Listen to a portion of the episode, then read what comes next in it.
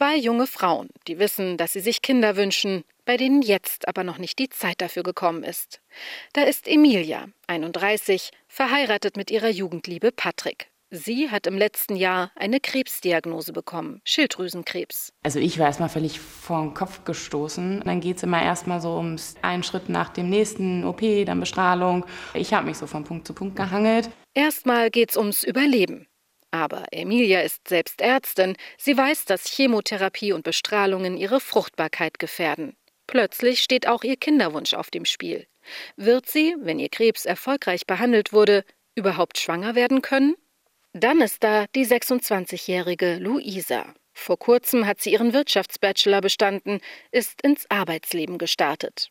Auch sie ist in einer festen Beziehung. Wir sind lange zusammen und klar kommen dann irgendwann auch mal Kinder als Thema auf. Und ich glaube, wir sind uns beide sehr einig. Kinder auf jeden Fall. Wir lieben Kinder, aber halt erst, wenn wir finanzielle Unabhängigkeit erreicht haben und unseren Kindern auch einfach was bieten können. Aber warten bedeutet ein Risiko. Menge und Qualität der weiblichen Eizellen sinken mit dem Alter. Erst langsam, ab 35 rasant. Deswegen will Luisa jetzt einige ihrer noch jungen Eizellen einfrieren lassen, als Sicherheitsreserve. Social Freezing nennt sich das. Luisa lässt sich dazu im Kinderwunschzentrum an der Gedächtniskirche beraten von Gynäkologin Silke Marr. Wir wollen ja jetzt versuchen, den Eierstock dazu zu bringen, dass er nicht nur eine Eizelle zum Wachstum bringt, sondern mehrere. Und dafür müssen jetzt jeden Tag Hormonspritzen gegeben werden. Die Hormone müssen vorsichtig dosiert werden. So niedrig, dass sie keine schwere Überstimulation auslösen, mit Übelkeit oder Erbrechen. Aber hoch genug, dass mehrere Eizellen heranreifen. Habe ich da Nebenwirkungen durch die Hormone? Wenn normalerweise der Eierstock ungefähr pflaumengroß ist, dann wächst da eine Eizelle im Laufe des Zyklus und man spürt vielleicht den Eisprung.